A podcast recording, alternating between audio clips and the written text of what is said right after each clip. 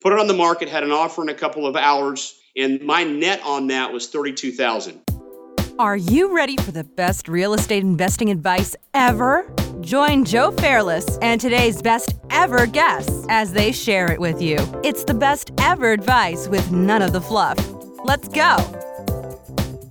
Heard of crowdfunding and still curious about how you can benefit from it? Well, we've got a step by step guide put together just for you by the best ever team and Patch of Land, the industry's leading crowdfunding experts.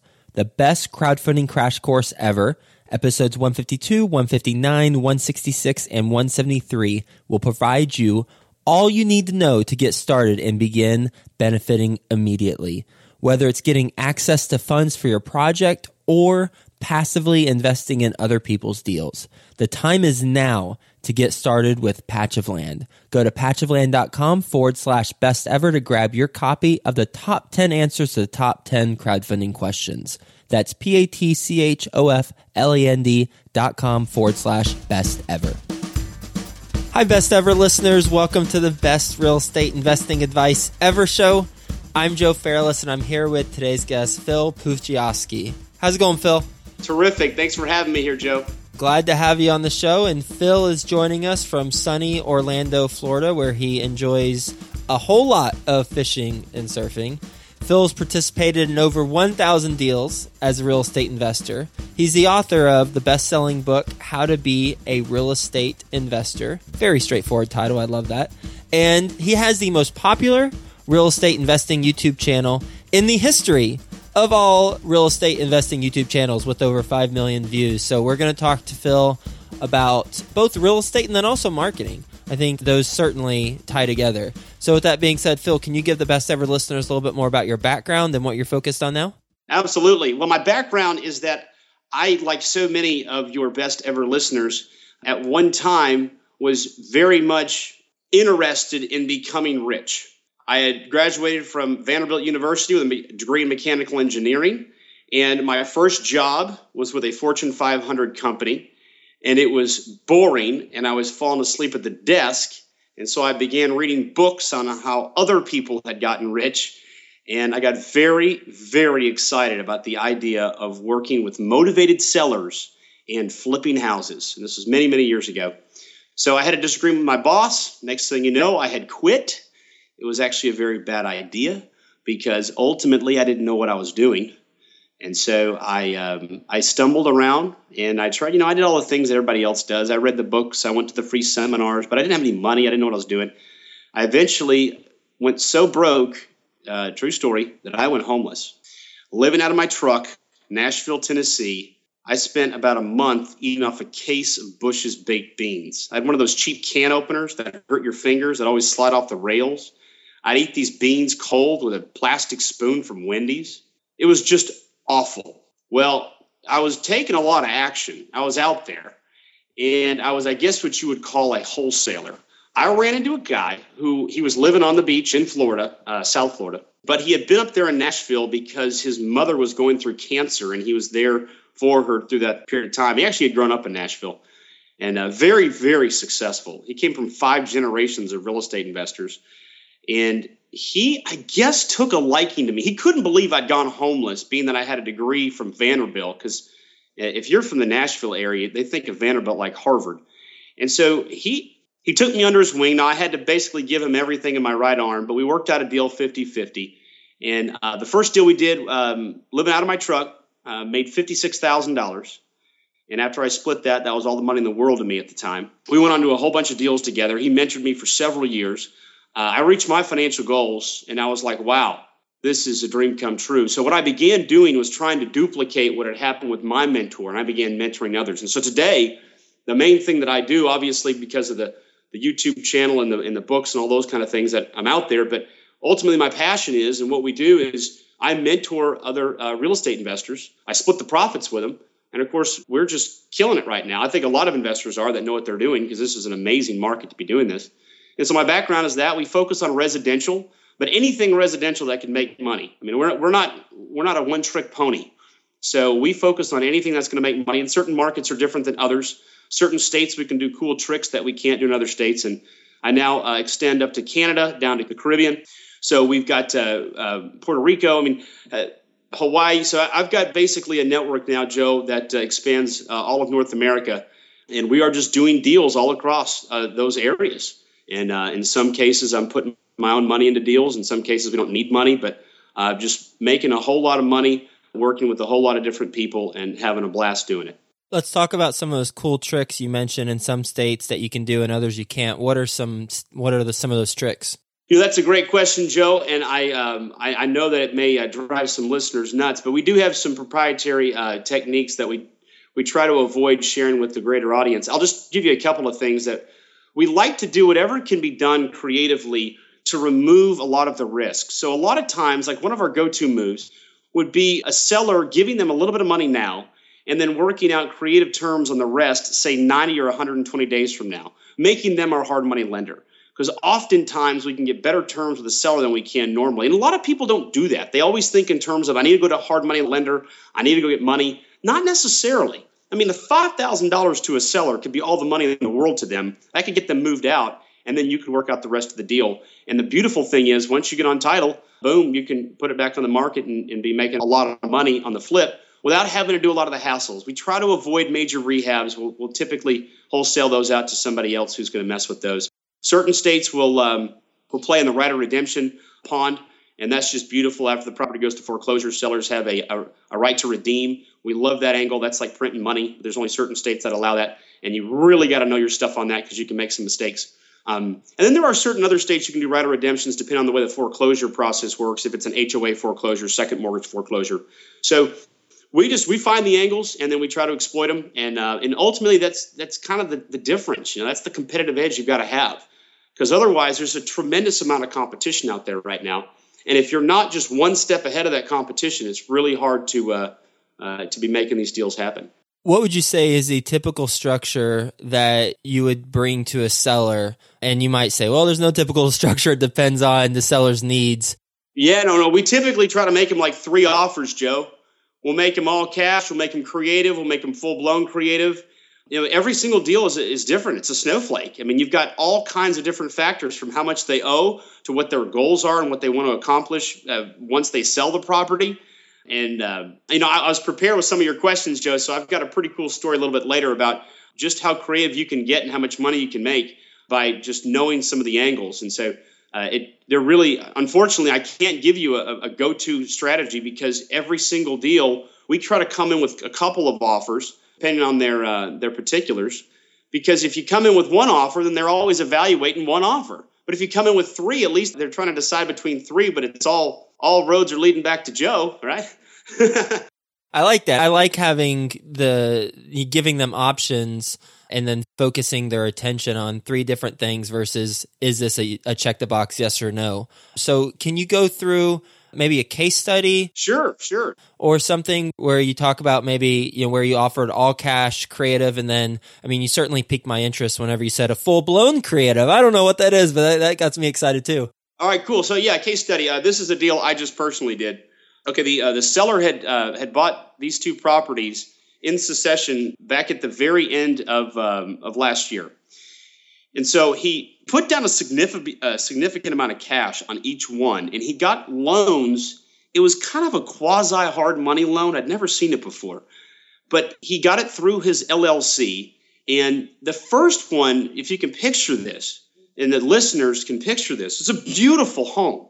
It had the um, he had decked it out. He spent twenty thousand dollars on furniture. This Tommy Bahama gorgeous beach furniture had the screened in pool, um, hot tub, had the palm trees, just gorgeous home. And it was perfect. It was meticulous. It was spotless.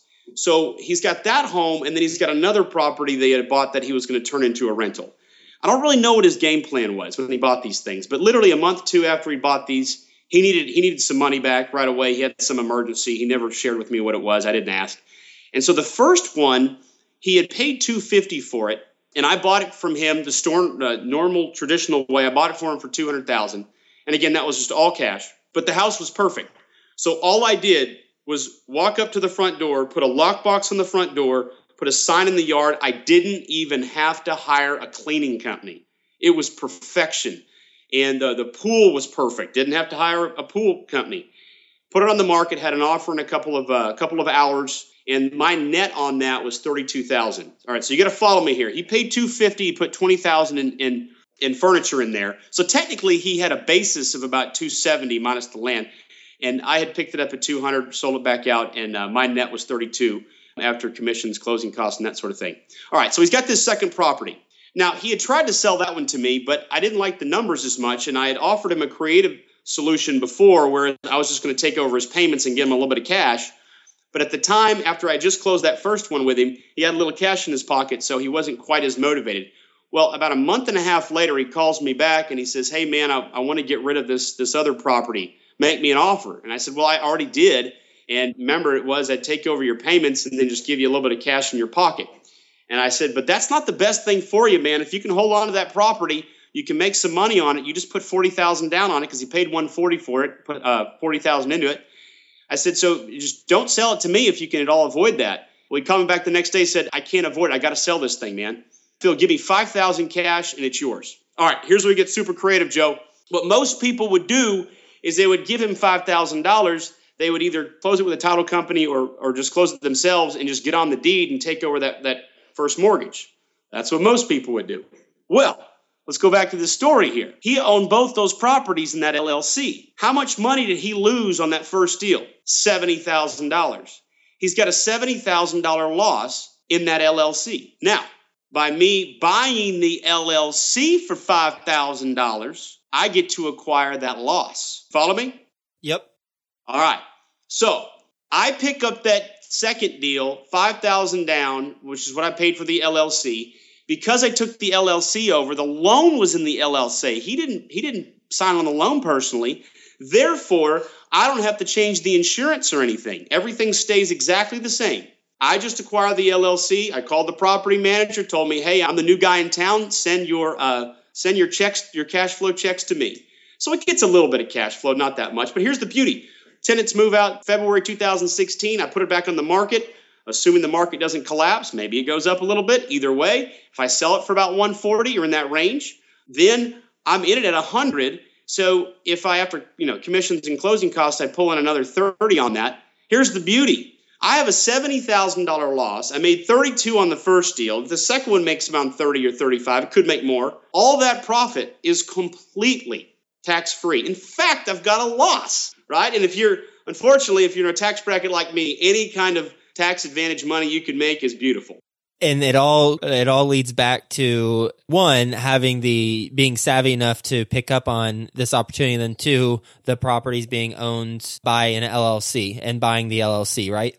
In this particular case, yeah. So yeah, every deal's a snowflake. So you, you can't go into this business with the one trick pony approach of thinking that you know you just you've got one tool in your tool belt. You know the old saying. I mean, to a to a hammer, everything's a nail. You can't be that way. You've got to look at every deal from every angle possible to find where the most juice can get out of it. And of course, helping the person as well. In this case, the guy signed over his LLC and he was done.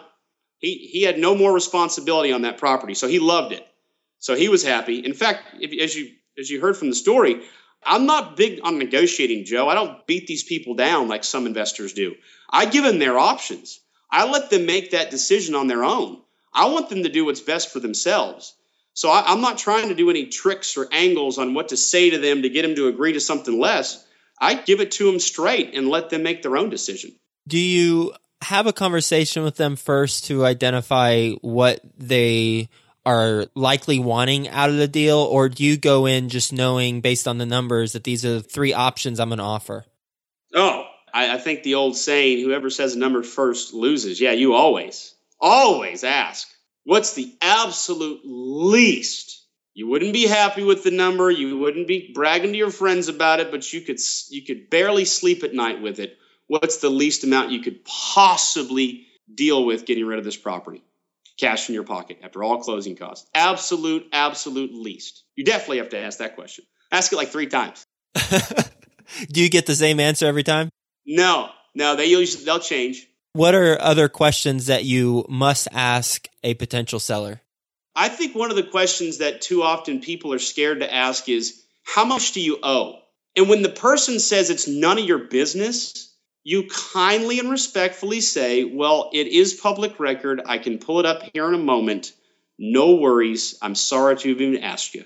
And if somebody won't tell you how much they owe, they're probably not going to be somebody you want to work with, anyways. Because there are so many sellers out there that are so irrational, they won't even pay a real estate agent a commission to do the sale in a normal situation. You know, a lot of investors troll for deals on Craigslist, and that is chock full of a bunch of completely unmotivated, completely irrational sellers that want to have their cake and eat it too. I don't blame them. They want full price. They want it to close all cash yesterday, and they don't want to pay any commissions.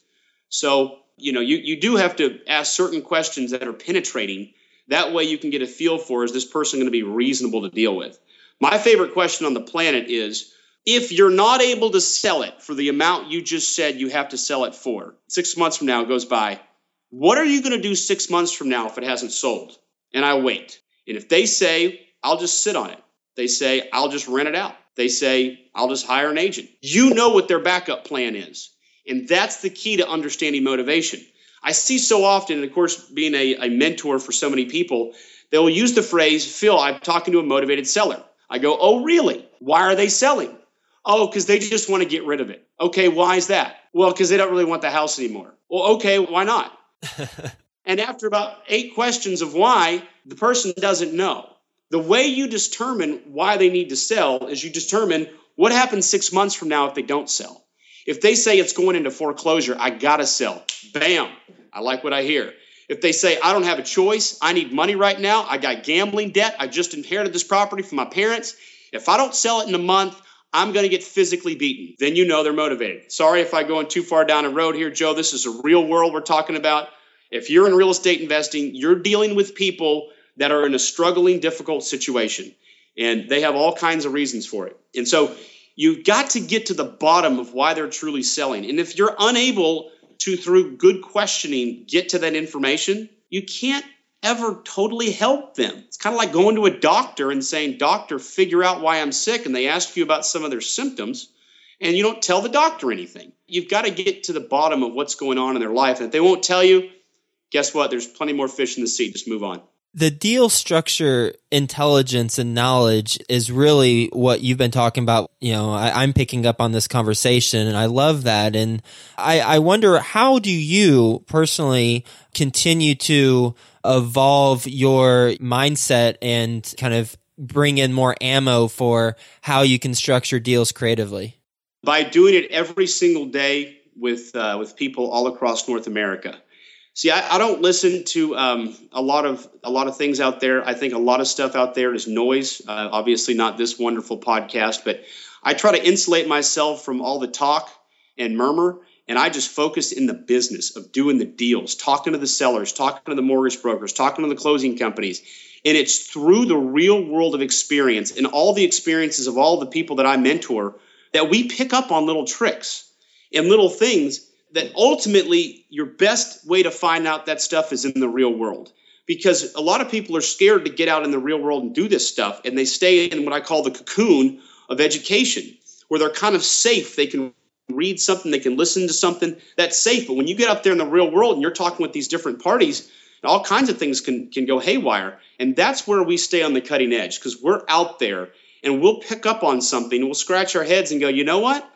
How do we make money on this deal? Especially when you got a motivated seller, Joe. And it's like the person really wants to get out of it and they've given you the parameters and what they're dealing with, and they're very transparent, and you're just scratching your head and you're going, How do I figure this out? And that's where we come up with these things. And ultimately, the creativity all comes from the real world. That's where we base our stuff. In fact, I, I have a podcast, but it's not very, uh, I don't follow up on it very much because I focus more on the YouTube channel, but it's called Real Estate Invest in the Real World. You know, that, that's what it's about. If you're out there in the real world, what you're doing is you're constantly collecting ideas that ultimately can come together into some brilliant little tricks and um, things that help the seller and help you make money. Because ultimately, anybody that says that you can't help both doesn't understand all the facets of these deals. And so for me, I, I spend a lot of my day, I spent several hours this morning just pouring through many of my students' deals. And they'll say, Phil, this is what I think. What do you think? And they've given me, we have a software system that keeps track of everything. I can see every little parameter. They've asked all the right questions. Everything's in there. I can sit there and synthesize on that data and say, hmm, what is the best, you know, game plan? Or what three offers are we going to make here? and you know based on what the seller wants. So Phil, what is your best real estate investing advice ever? The best advice I can give to anyone is that you've got to get a mentor because ultimately, so many people are going to get interested in this business. They might even watch some reality television shows on flipping houses and get inspired to go fix up a home. And so often they lose or they fail or they give up or they just never do anything.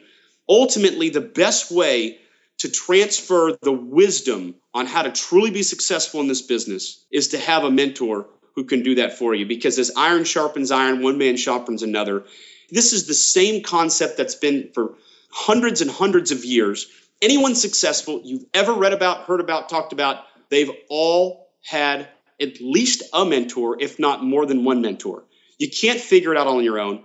You've got to get somebody that understands this business at an entirely new level because you, you, need to work with the 1% that also has a passion and a drive uh, and a gift for mentoring to teach you how to become one of the 1%. Otherwise, it'll be like the blind leading the blind. Unfortunately, I spend a lot of time having to fix the uh, the bad ideas of people who spent way too much time on on forum posts and, and, and just traveling the internet trying to find answers. Ultimately the wisdom people do have it but you got to align yourself with a mentor at least one somebody who can show you the ropes and get you where you want to be in addition to gathering ideas from a lot of different places. I had a complete breakthrough joe when i had a mentor a lot of things that you could never write about talk about listen i mean it was a different world kind of the wisdom he shared with me and it made all the difference in the world i mean it, to this day it was the best decision i ever made in real estate working with him he transformed me, and uh, I, am thankful for it. You ready for the best ever lightning round? Fire away! All right. First, a quick word from our best ever partners. Crowdfunding. You've heard about it, and now it's time to learn about it. Our best ever sponsor, Patch of Land, is a leading expert in the crowdfunding space, and they've got all the answers to your crowdfunding questions. Go to patchofland.com forward slash best ever and grab your copy of the top 10 answers to the top 10 crowdfunding questions. That's P A T C H O F L-E-N-D dot com forward slash best ever. Interested in apartment building investing but don't know where to start? Then check out all the free resources from my friend Michael Blank. Go to themichaelblank.com for a free ebook plus articles and videos. That's T H E M I C H A E L B L A N K dot com. Okay, Phil, best ever book you've read. The Millionaire Mind by Thomas J. Stanley. How come that's the best ever? It encompasses so much wisdom on how to live a very economically productive life. And it covers so many different parts of life. It's not just about, let's say, a business or investing in real estate. It's it's so many other parts to it. And that book, I read it so many times, and I have discovered now, so many years later, just how incredibly insightful it is. You follow the wisdom in that book long enough, every best ever listener here, you all can all be millionaires. Just follow that wisdom and then apply what you hear in there. And of course, it does talk about a mentor as well, but so many things it shares in there. It's a game changer. Best ever listeners, I know you like audio, so you can go to freebesteverbook.com and get a free audio version of a book like that and get on your way to having the millionaire mind. Best ever personal growth experience and what you learned from it. Going homeless. That makes sense. I could see that coming. yeah, you know, what it did is it, it emptied my cup. I was extremely humbled by it. It was at that point that I finally started to put my life together because I realized just how broken it was. It's at that point that I gave my heart to Jesus Christ. It was at that time that I found my mentor. It was at that, it was at that time that I began to truly understand what a bunch of small bad decisions can add up to and what then a whole bunch of small good decisions can can uh, catapult you into. So that was that was a very very powerful personal growth experience. Best ever success habit you practice. I always find somebody who's already mastered a subject that I need to deal with, and I connect with them.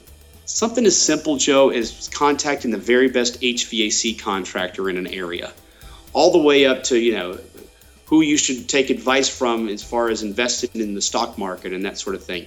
You just surround yourself with great people who have already spent their lives mastering a subject that you know nothing about.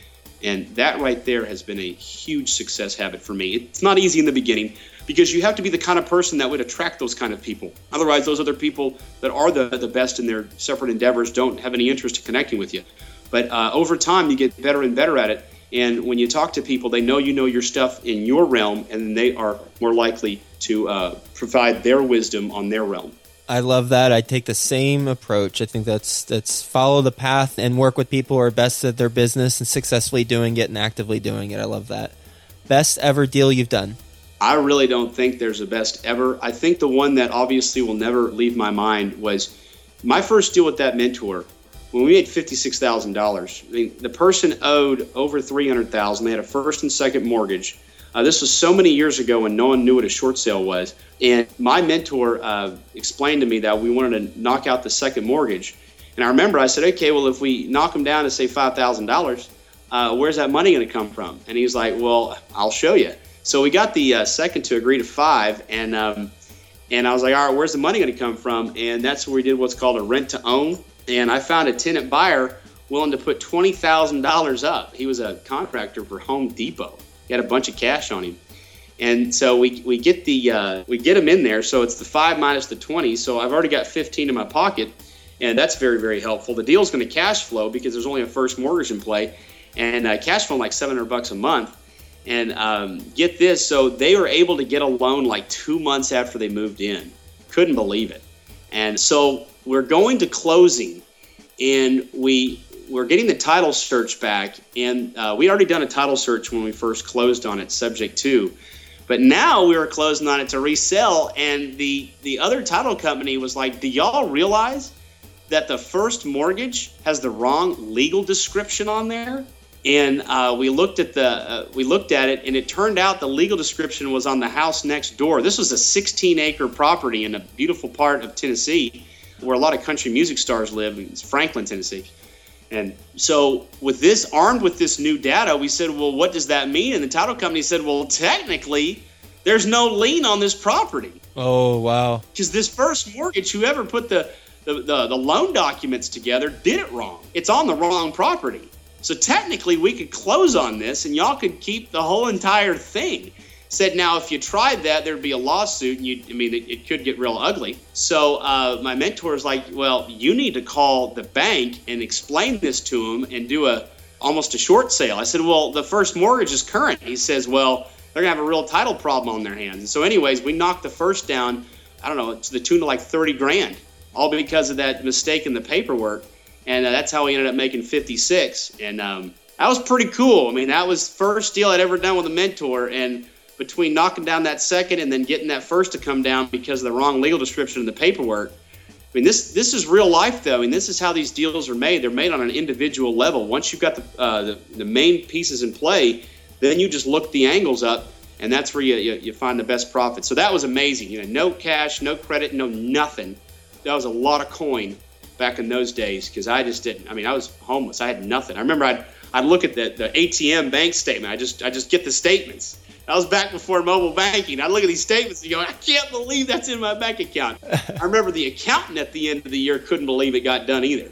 He was he was looking at me going, How did you do this? Go do more of those. I was like, Yes, sir, we'll do. That's a lot of can of beans. Yes, sir. Best ever project you're most excited about right now? I'm just really excited about all the deals my apprentices are doing right now. I mean, this is the end of May. We got quite a few closings lined up for today. We had to send payoffs on. I just I love it. I love seeing us take somebody brand new into a market that's typically completely saturated and competitive with other investors and just have them, you know, just catapult, leapfrog over them, slide into awesome deals, make great money. We make money along with them because we split the profits with them. I'm excited about that because we just got more and more going on. The marketplace is so good right now. I mean, I think we're going to look back on this year as one of the greatest years to invest in real estate. I mean, there's so many things in play low interest rates, the buyer demand is up. The, uh, the people that bought homes a couple of years ago, they've actually gone up in a lot of marketplaces, so they're happy. But at the same time, there's equity in there. It's just a lot of things in play. If you're if you're listening right now and you're on the sidelines a little bit, get in the game. And it's summertime. June is the busiest time of year in most parts of the country for closing. So, I mean, June's going to be just a whirlwind of activity. So I'm excited about that. Best ever way you like to give back? I am on the board of directors for a foundation that is orchestrating the largest homeless and families in need event in history. It's going to be held at the Citrus Bowl in Orlando on Easter Sunday, 2016. We're expecting to serve upwards of 30,000 people from medical services, legal, haircuts, washing their feet, food, everything in between. And we have this very sophisticated system that's going to be able to connect them with many of the community service providers after the event. So it's not a flash in the pan. It's going to be, you know, not only helping them that day, not only feeding them a fish, but, but you know, but uh, teaching them how to fish. So later, these people can go on to more productive lives. And not only am I, of course, contributing significantly financially to that, but also my time and energy as part of being the board of directors. Uh, and if you do end up getting involved in that event, I will be the one training, doing the big pep rally the day before the event for thousands of those volunteers. You'll definitely see me. Uh, you can learn more about that organization at orlandoserve.com.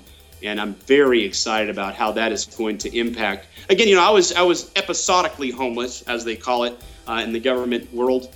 But uh, since being homeless, I, I, have a heart for those people that may be going through a, a rough patch, and so I, uh, I hope that that event can uh, can transform literally thousands of lives. Best ever quote: If one advances confidently in the direction of his dreams and endeavors to live the life which he has imagined, he will meet with a success unexpected in common hours. Henry David Thoreau. What would you say is the biggest mistake you've made in real estate? It was the hard headedness of trying to go it alone. And in retrospect, it was done partially out of necessity because I was so broke. So the mistake was quitting my job. Y'all don't quit your jobs if you can at all avoid that. Keep some money coming in. I should have kept my job, started real estate on the side by focusing all of my energy on aligning myself with the great mentor, as opposed to spending all that time messing around with uh, trying to learn it on my own.